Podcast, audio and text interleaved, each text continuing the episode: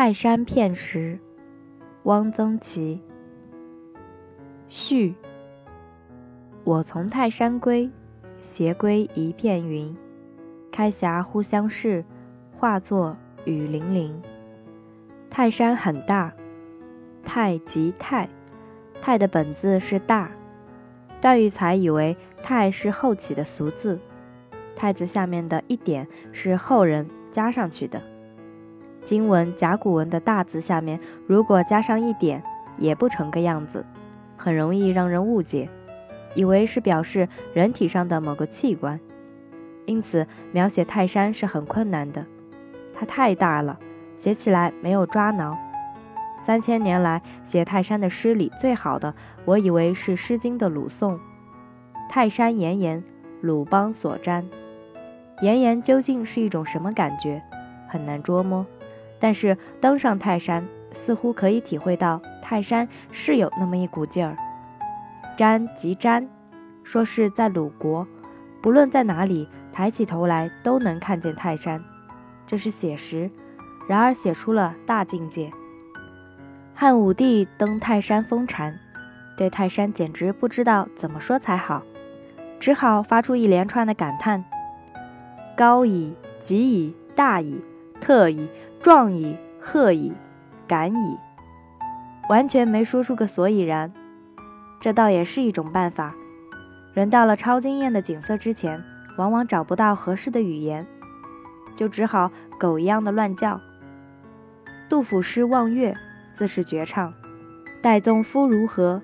齐鲁青未了。”一句话就把泰山概括了。杜甫真是一个深受儒家思想影响的伟大的现实主义者。这一句诗表现了他对祖国山河的无比的忠困。相比之下，李白的“天门一长啸，万里清风来”就有点洒狗血。李白写了很多好诗，很有气势，但有时底气不足，便只好洒狗血装疯。他写泰山的几首诗都让人有底气不足之感。杜甫的诗当然受了鲁宋的影响，“齐鲁青未了”，当自。鲁邦所瞻出。张岱说：“泰山元气浑厚，绝不以玲珑小巧示人。”这话是说的对的。大概写泰山只能从宏观处着笔。郦道元写三峡可以取法，柳宗元的《永州八记》刻着精深，以其法写泰山即不大适用。写风景是和个人气质有关的。徐志摩写泰山日出用了那么多。华丽鲜明的颜色，真是浓得化不开。但我有点怀疑，这是写泰山日出，还是写徐志摩自己？我想周作人就不会这样写，周作人大概根本不会去写日出。我是写不了泰山的，因为泰山太大，我对泰山不能认同。我对一切伟大的东西总有点格格不入。我十年间两登泰山，可谓了不相干。泰山既不能进入我的内部，我也不能外化为泰山。山自山，我自我，不能达到物我同一。山即是我，我即是山。泰山是强者之山。我自以为这个提法很合适。我不是强者，不论是登山还是处事，我是生长在水边的人，一个平常的平和的人。我已经过了七十岁，对于高山只好仰止。我是个安于竹篱茅舍、小桥流水的人，以惯写小桥流水之笔，而写高大雄奇之山，殆矣。人贵有自知之明，不要小鸡吃绿豆，强弩。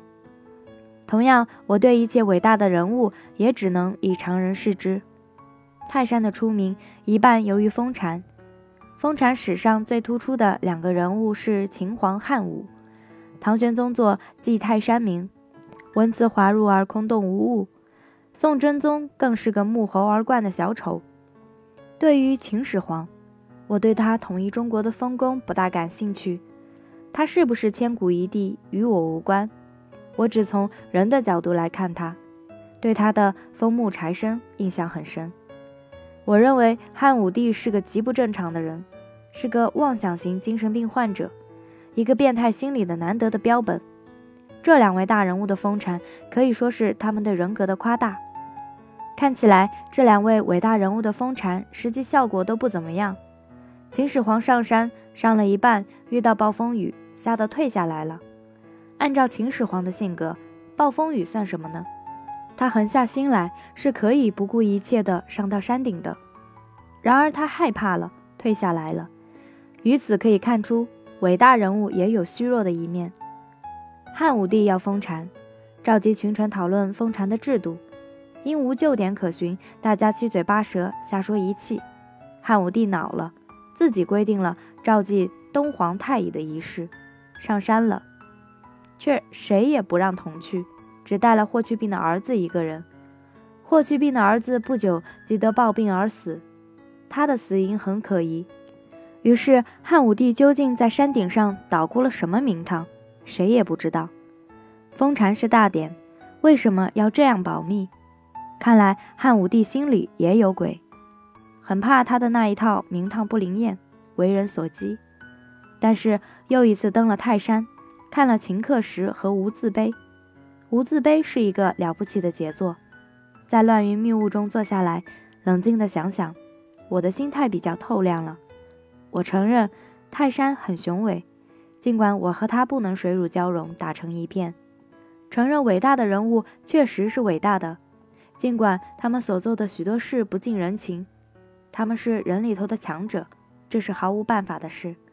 在山上待了七天，我对名山大川、伟大人物的偏激情绪有所平息，同时我也更清楚地认识到我的微小、我的平常，更进一步安于微小、安于平常。这是我在泰山受到的一次教育。从某个意义上来说，泰山是一面镜子，照出每个人的价值。